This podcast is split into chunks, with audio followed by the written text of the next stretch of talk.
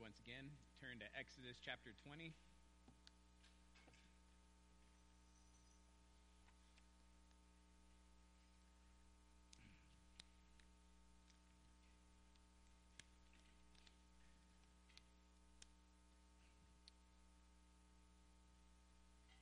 Exodus 20 and verse 1, if you would, uh, read along with me.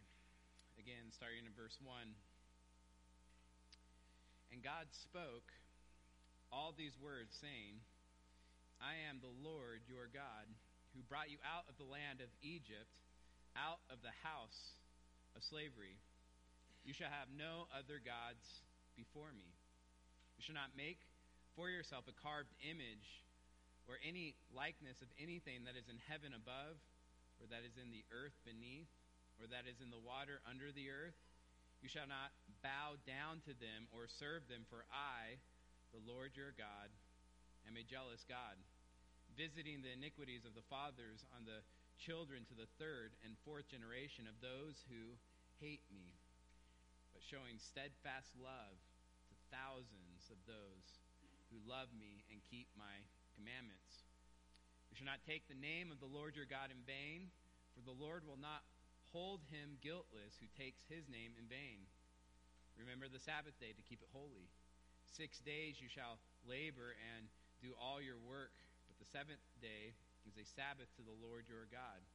On it you shall not do any work, you or your son or your daughter or your male servant or your female servant or your livestock or the sojourner who is within your gates. For in six days the Lord made heaven and earth, the sea, and all that is in them, and rested on the seventh day. Therefore the Lord blessed the Sabbath day and made it holy. Honor your father and your mother, that your days may be long in the land that the Lord your God has given you. You shall not murder. You shall not commit adultery. You shall not steal. You shall not bear false witness against your neighbor. You shall not covet your neighbor's house. You shall not covet your neighbor's wife, or his male servant, or his female servant, or his ox, or his donkey, or anything that is your neighbor's. Let's pray.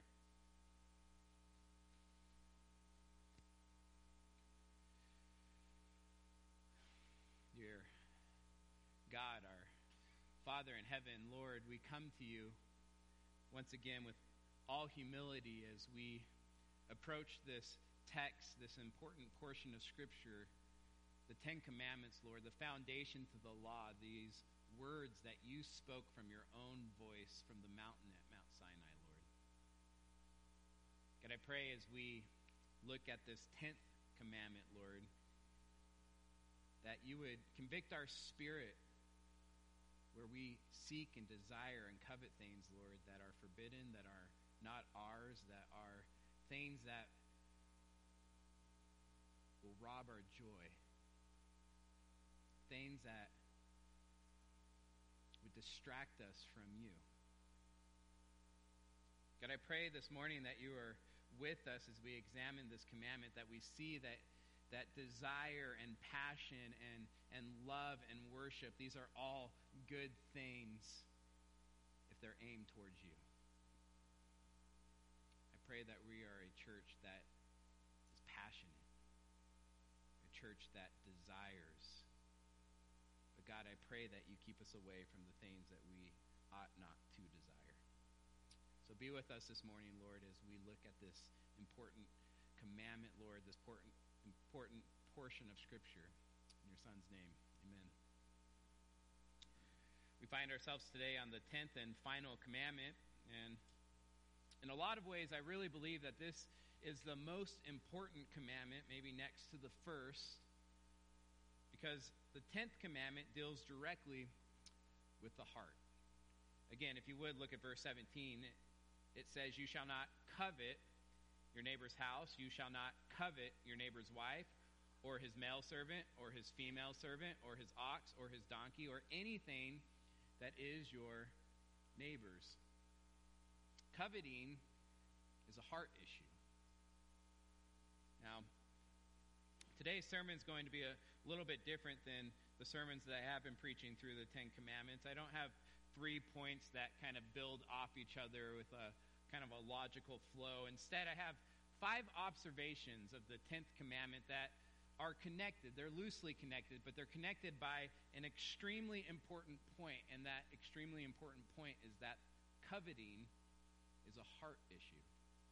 It's a heart issue. That will be the underlining theme throughout all these observations. So let's just jump right in to these five different observations of the 10th commandment. The first observation is this, and it's one that I've mentioned a number of times already. The first and the 10th commandments are connected. The first and the 10th commandments are connected. Again, we've talked about this before. In fact, we talked about this last week. The Ten Commandments begin and end with internal thoughts. They begin and end, in other words, with the heart, not external actions. In fact, if you outline the Ten Commandments, one of the ways you can outline it eh, is kind of interesting. It could go like this thoughts, words, deeds, deeds, words, thoughts. If you missed last week's sermon, I explained that a little bit further. But for today, I want to look and focus on the first and tenth commandment. If you would, look at the first commandment. It's found in verse 3. It says this You shall have no other gods before me. This, as we learned when we went through the first commandment, has to do with worship. We are to worship God alone, not other gods. Worship is a heart issue. Worship happens in the heart. Now look at the 10th commandment. This is verse 17. You shall not covet. Again, that's internal. It's something that happens internally. Coveting happens within the heart. It's a desire within our heart. Verse 17, you shall not covet your neighbor's house. You shall not covet your neighbor's wife or his male servant or his female servant or his ox or his donkey or anything that is your neighbor's. Again, that's internal thoughts. Therefore, the first and tenth commandment has to do with internal thoughts, it has to do with the heart. Meaning, the bookends of the Ten Commandments. Just think about this.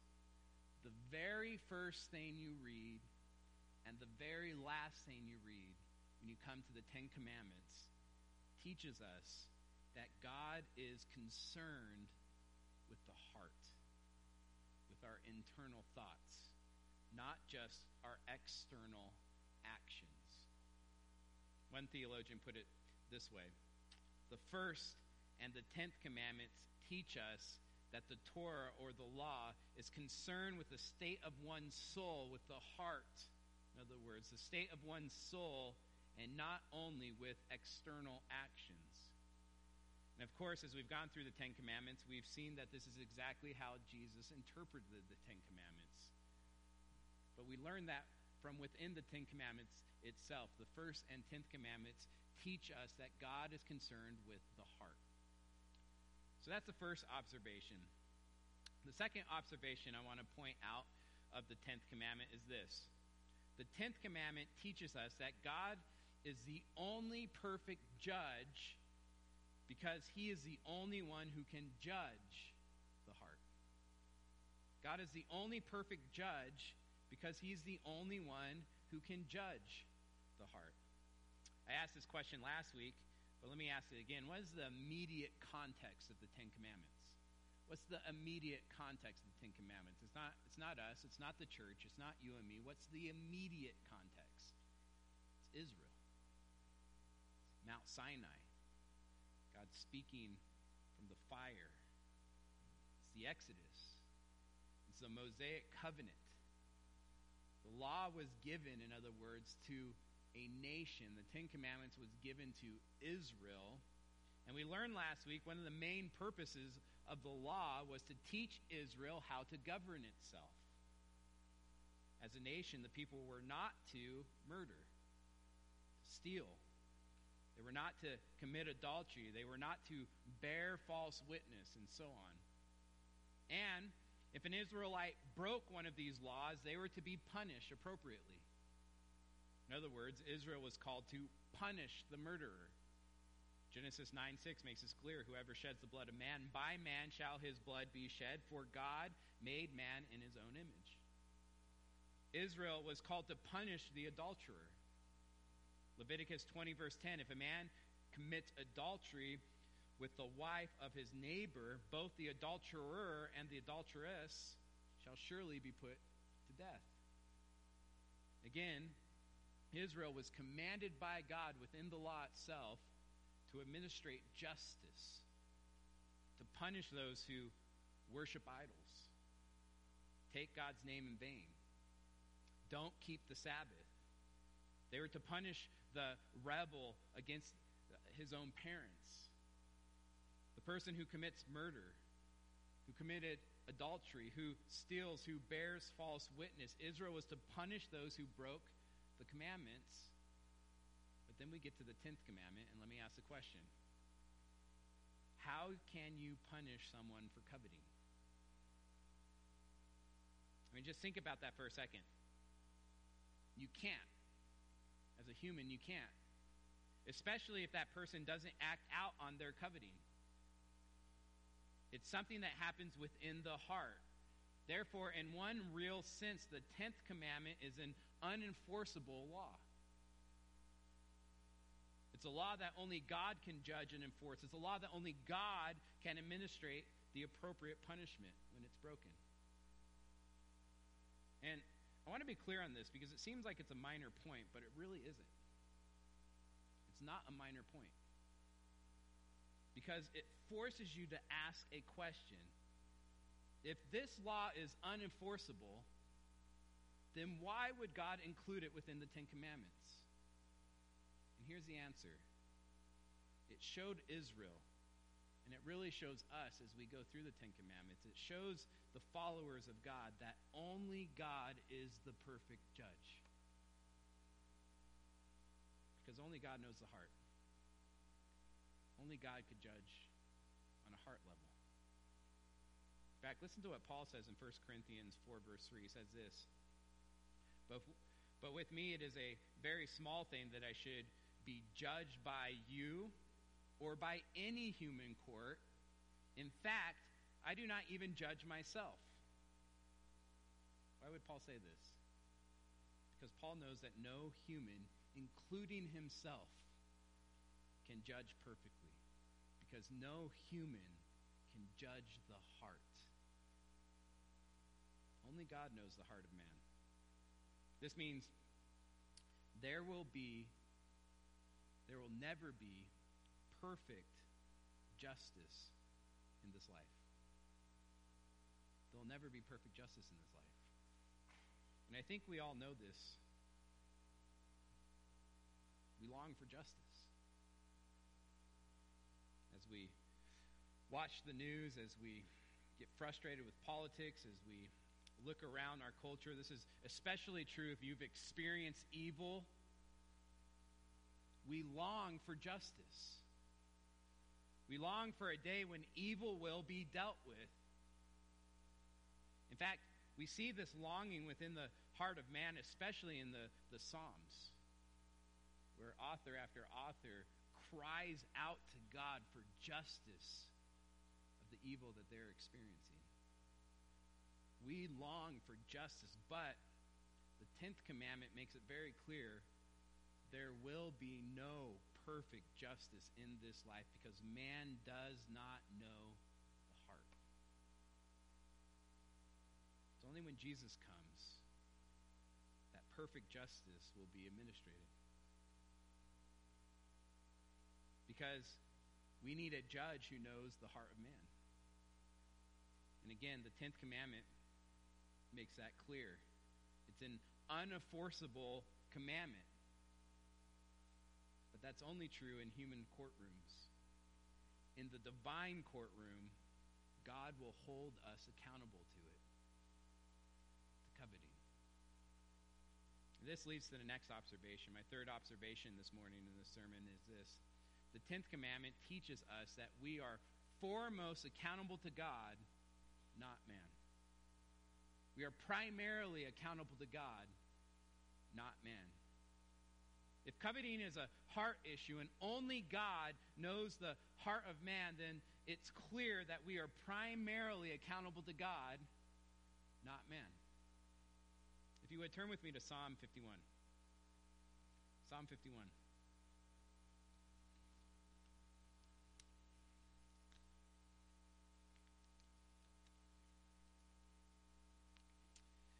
Be jumping around Scripture a couple different places, but if you have your Scriptures, I would like you to turn to Psalm 51. It's a couple different things I'd like you to see within the Word.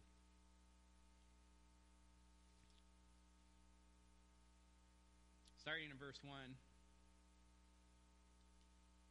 it says this Have mercy on me, O God, according to your steadfast love, according to your abundant mercy bolt out my transgressions. David here is crying out to God for mercy and forgiveness.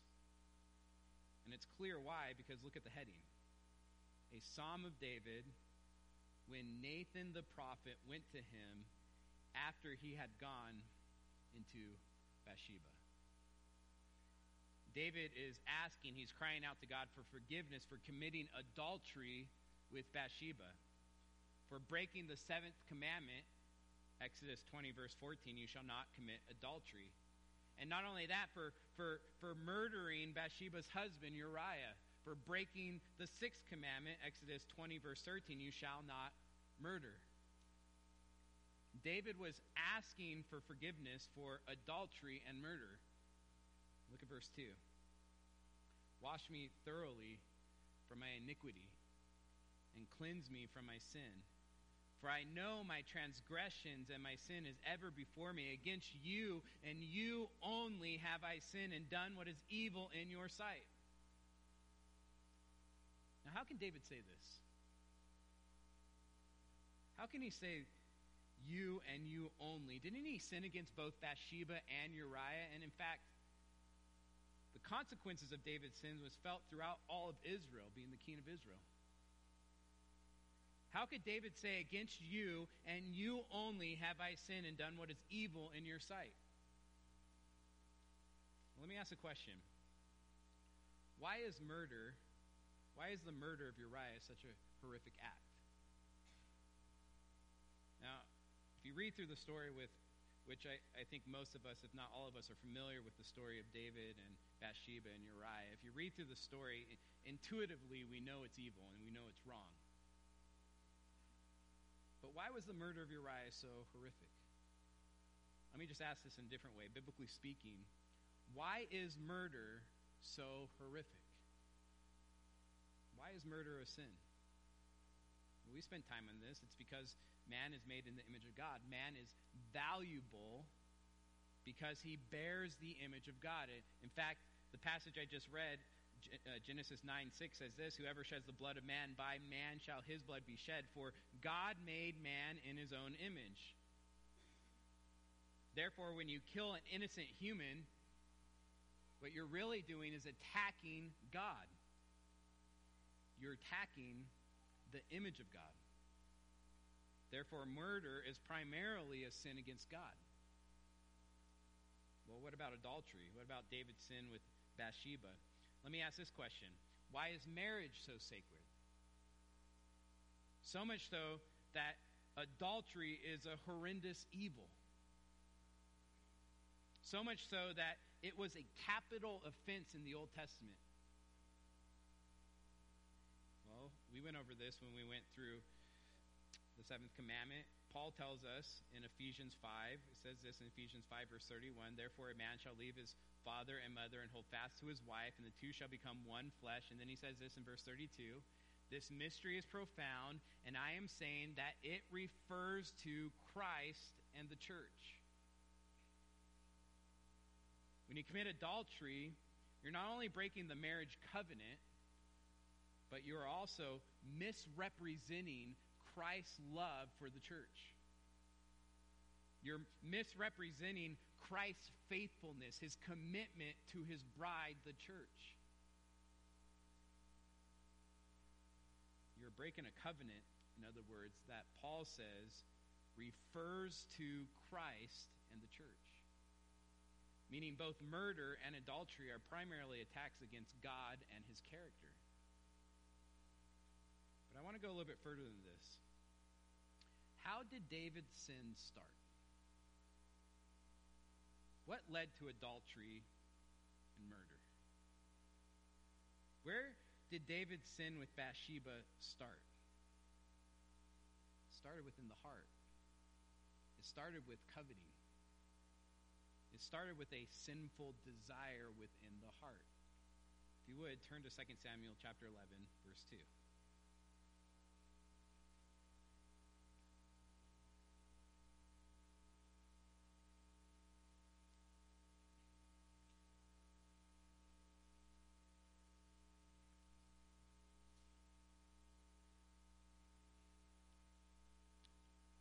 Second Samuel chapter 11 verse 2 says this It happened late one afternoon when David arose from his couch and was walking on the roof of the king's house that he saw from the roof a woman bathing. And the woman was very beautiful. Now, I believe the author included that last part, the woman was very beautiful, to show us that David desired her. That David was lusting after her because David saw that she was very beautiful. Verse 3 And David sent and inquired about the woman, and one said, Is it not is not this Bathsheba, the daughter of Eliam, the wife of Uriah the Hittite? Now, what does the 10th commandment say? It says this Exodus 20, verse 17. You shall not covet your neighbor's house. You shall not covet your neighbor's wife. David broke the 10th commandment. He broke the 10th commandment before he broke anything else. And where did this coveting lead him? Well, verse 4 So David sent messengers and took her, and she came to him, and he lay with her. He committed adultery. Listen, coveting was the very first sin that led to adultery. It was the first sin that led to all the lies. It was the first sin that eventually snowballed into murder. Here's the point David sinned against God first. David sinned against God first within his heart. Because coveting is a direct assault on the goodness of God, it's a direct assault on the character of God. Coveting is equal to telling God, I'm not happy with what you have given me.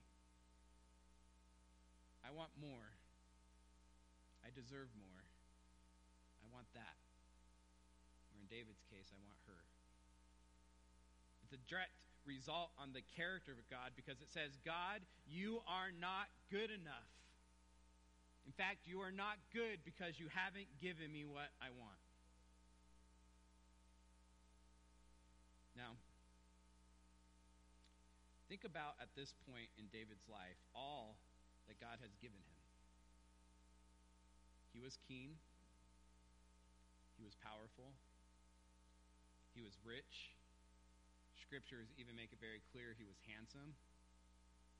And more than any of that, God gave David his spirit. God gave David his favor. God gave David grace. And David took all of that and said, It's not good enough. It's not good enough. I want more. I want her.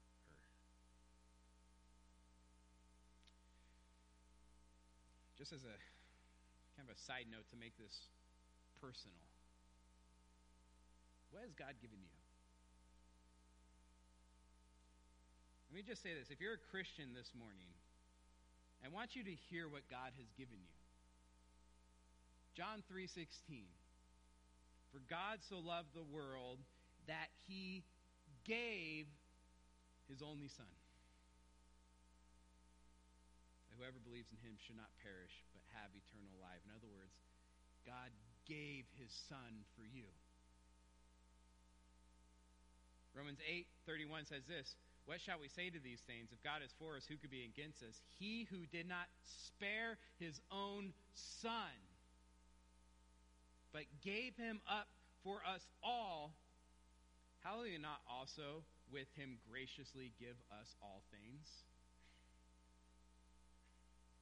God give his son, eh, he's going to be willing to give us all things. And you know what? He does give us all things because Ephesians 1 3 says this Blessed be the God and Father of our Lord Jesus Christ, who has blessed us in Christ with every spiritual blessing in the heavenly places. In other words, God has given us everything. Every spiritual blessing. Therefore, when we covet, within our hearts, even before we act out on it, you know what you're telling God? You're saying every spiritual blessing is not good enough. You're saying within your heart to God, your son is not good enough. I want more. I want fill in the blank. This is why David said in Psalm 51 4, Against you and you only have I sinned and done what is evil in your sight. David just had a clear understanding of his sin, even though he sinned against Bathsheba, even though for sure he sinned against Uriah, even though he sinned against all of Israel, being the king of Israel, primarily he sinned against God. This is what the 10th commandment teaches us. We are primarily accountable to God. And when we sin, we are primarily sinning against God. And this leads me to my next observation, my fourth observation this morning. The 10th commandment has to do with desire. The 10th commandment has to do with desire. If you would, turn back to Exodus chapter 20, verse 17.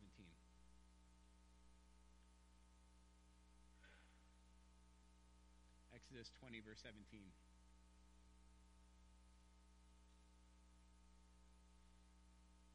Now, as you're turning there, I just want to be clear on what the 10th commandment doesn't say.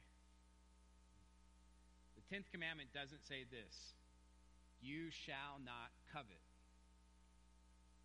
Look at verse 17. Exodus 20, verse 17. Look at what it says. You shall not covet your neighbor's house.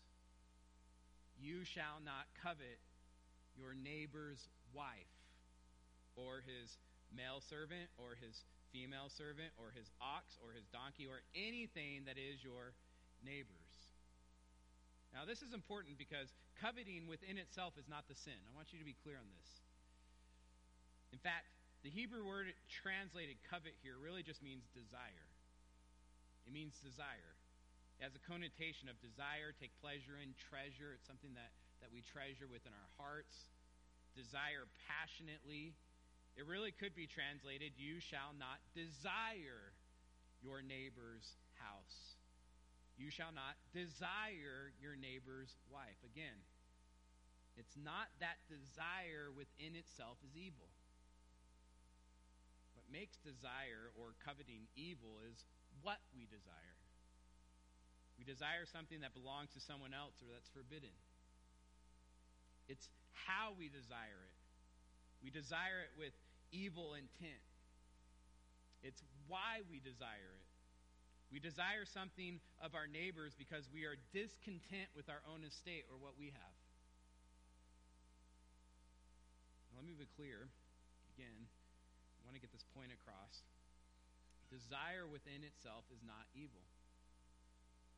In fact, there's false religions out there that, that make this claim. Buddhism's one of them. The goal is to get rid of desire. And I see this a lot within Christian circles that, that, that we think desire within itself somehow is evil. It's not.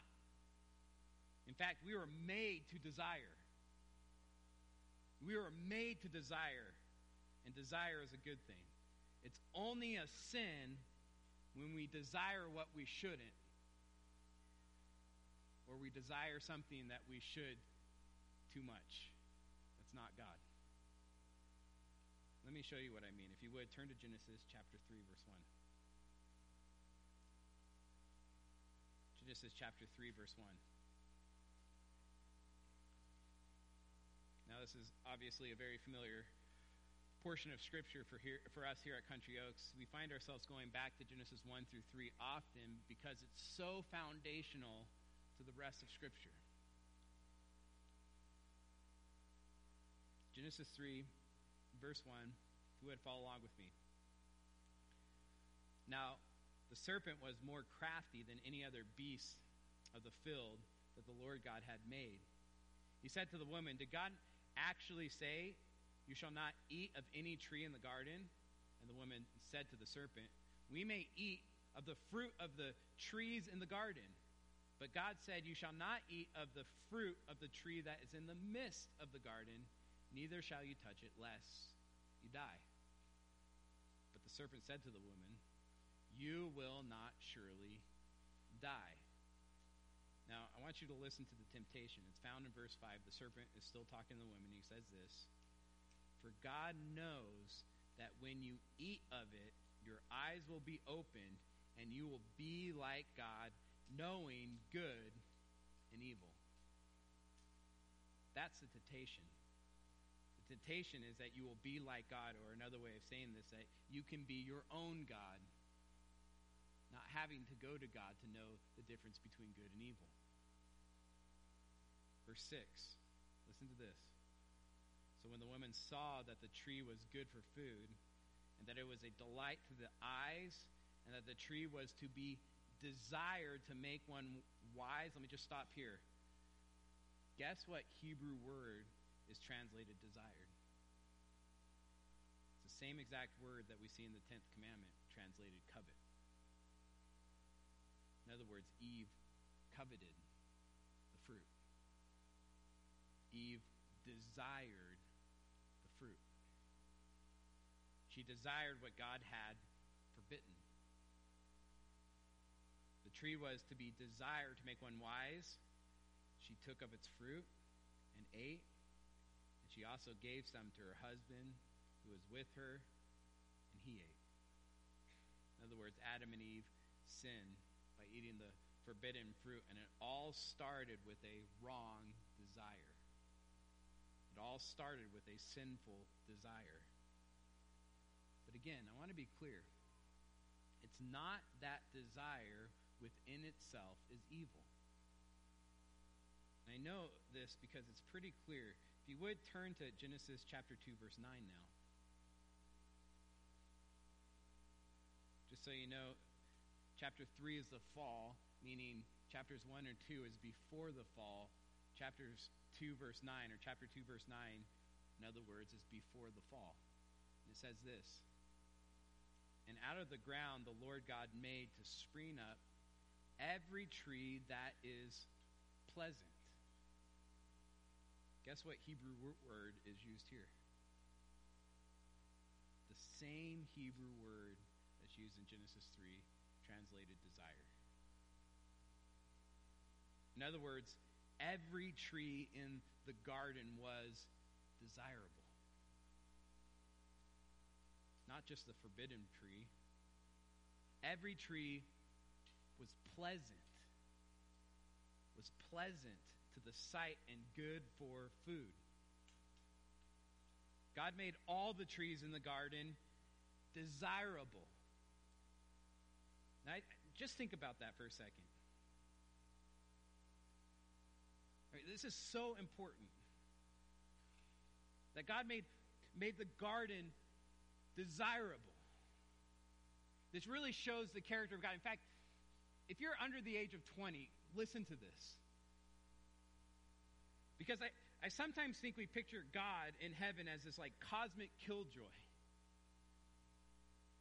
Like standing up there with his arms crossed, waiting for us to stumble, forbidding all the things on this earth that are pleasurable.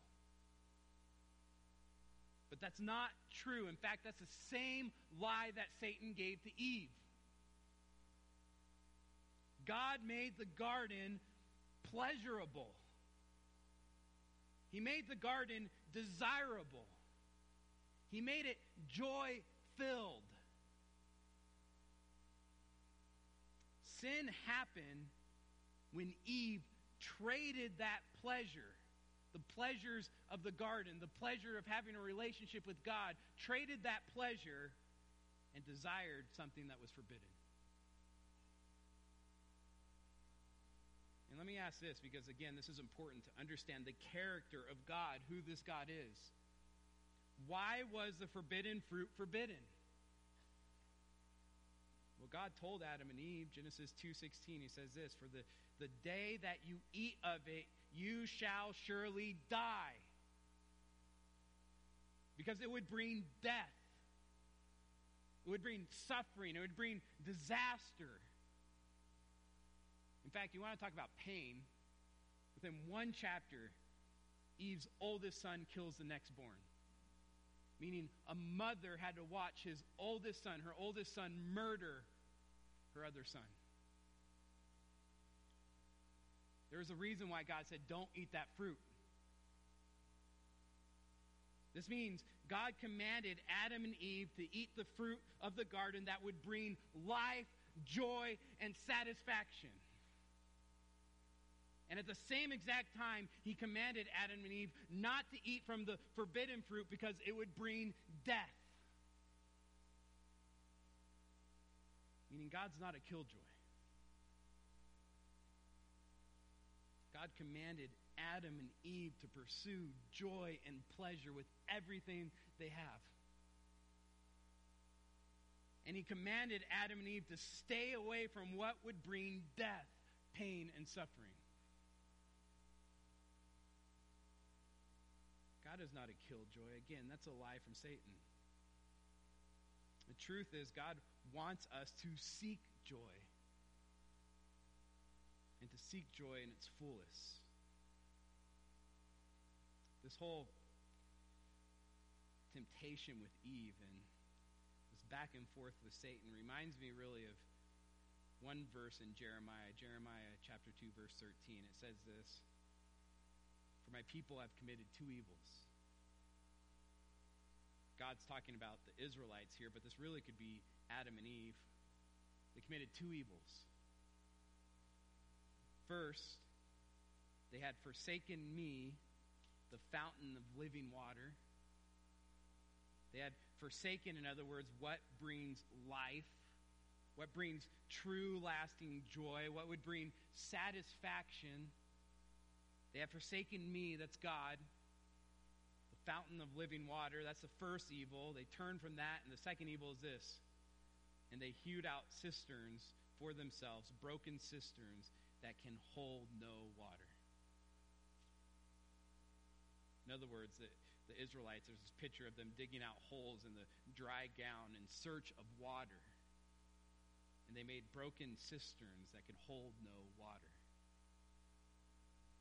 God's people, in other words, exchange living water for cisterns that can hold no water. The analogy is, is pretty straightforward. It's someone that's thirsty. And what's thirsty have to do with this? When you're thirsty, you desire something. What do you desire? Water. This has to do with desire. It's a person that's desiring water more than anything else. And I really think this is an analogy of all of us. We have this desire in us that drives us every single day. It's a desire that can only be filled by God Himself. This man that's thirsty, in fact, dying of thirst. He has this desire for water, and God offers this person the fountain of living water, which is Himself. And this person saying, No, I don't want that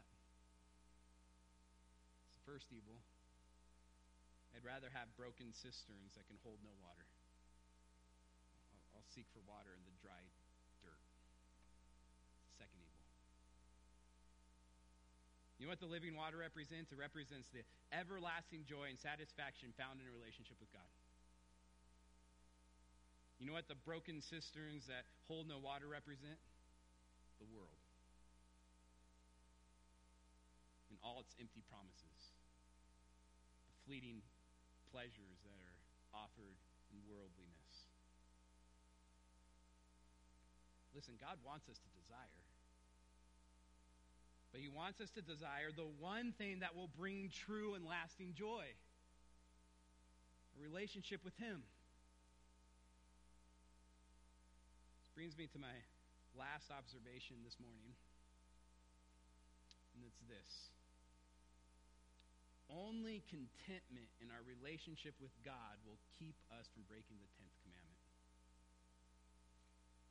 Only contentment in our relationship with God will keep us from breaking the 10th commandment.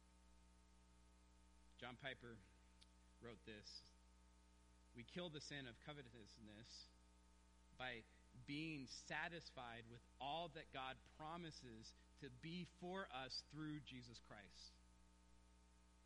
This is the great battle to be satisfied in God, to be content in our relationship with God and say, I don't need anything else. That's it. Paul says this in Philippians 4, verse 11. Not that I am speaking of being in need, for I have learned in whatever situation I am to be content. I know how to be brought low. In other words, I know how to be poor. And I know how to abound. I know how to be rich. In any and every circumstance, I have learned the secret of facing plenty and hungry, abundance and need. And Paul, what's that secret? Paul knew the, the secret of contentment. And because of this secret, Paul was absolutely and completely joy filled. Just read the book of Philippians and underline, underline the word joy every time you come across it. Well, what is that secret, Paul? What is the secret of being content? Simply this valuing your relationship with God over everything else. Valuing your relationship with God over everything else. Paul already told us what the secret is in Philippians 4, verse 8. He says this Indeed, I count everything as loss because of the surpassing worth of knowing Christ Jesus my Lord. He's worth more than everything. For his sake, I have suffered the loss of all things and count them as rubbish in order that I may gain Christ. For Paul, all he needed was Christ. All he needed was his relationship with Christ. You know, somewhere in Paul's life, I don't know if when he was knocked to his knees and his way to Damascus when he was saved. I don't know if it was somewhere during the sanctification process as God put him through trial after trial after trial after trial. I don't know where, but somewhere Paul realized that true satisfaction, true joy, and lasting pleasure was only found in a relationship with God. And he said, I'm doing whatever it takes to get that. I'm doing whatever it takes to pursue it, to get more of that. Therefore, he pursued Christ with everything he had. For his sake, Christ, I suffered the loss of all things and count them as rubbish in order that I may gain Christ. Paul found joy because he can confidently say, because he confidently believed, to live is Christ and to die is gain. Why is it gain? Because I'll be with Christ.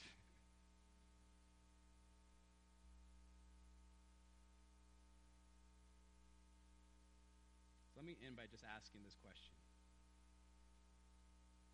Are you content? Are you content?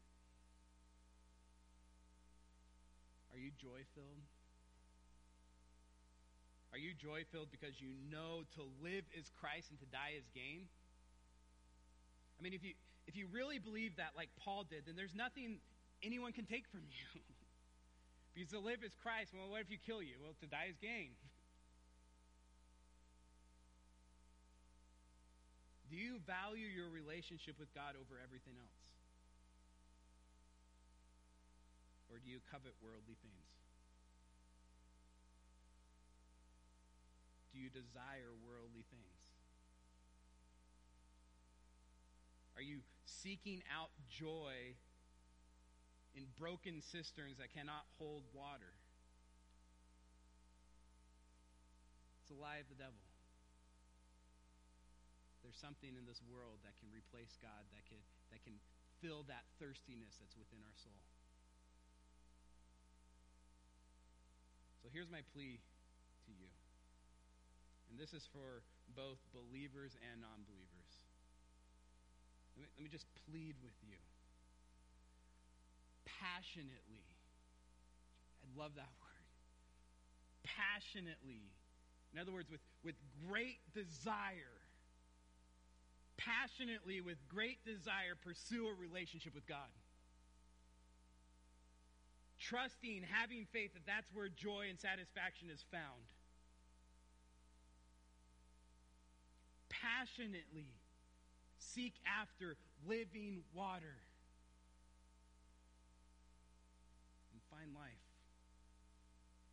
Find true, lasting satisfaction. Let's pray.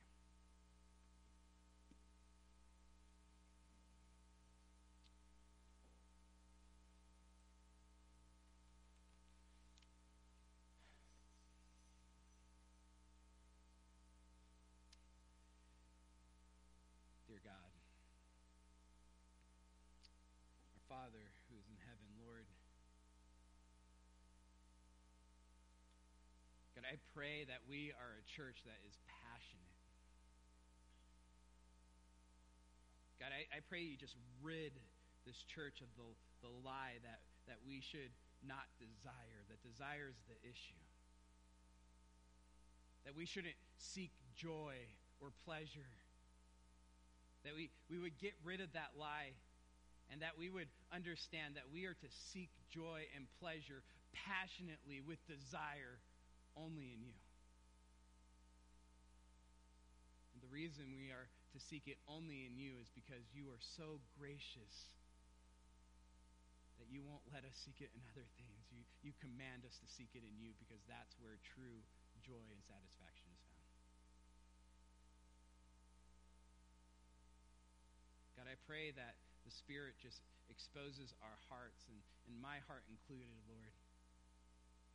Show us, Lord, where we are coveting things that we shouldn't, where we are seeking joy and satisfaction in things that, that will ultimately lead to emptiness. God, help us to repent from that and turn to you, knowing you're gracious. Help us to, to repent from that and turn to your Son, Lord,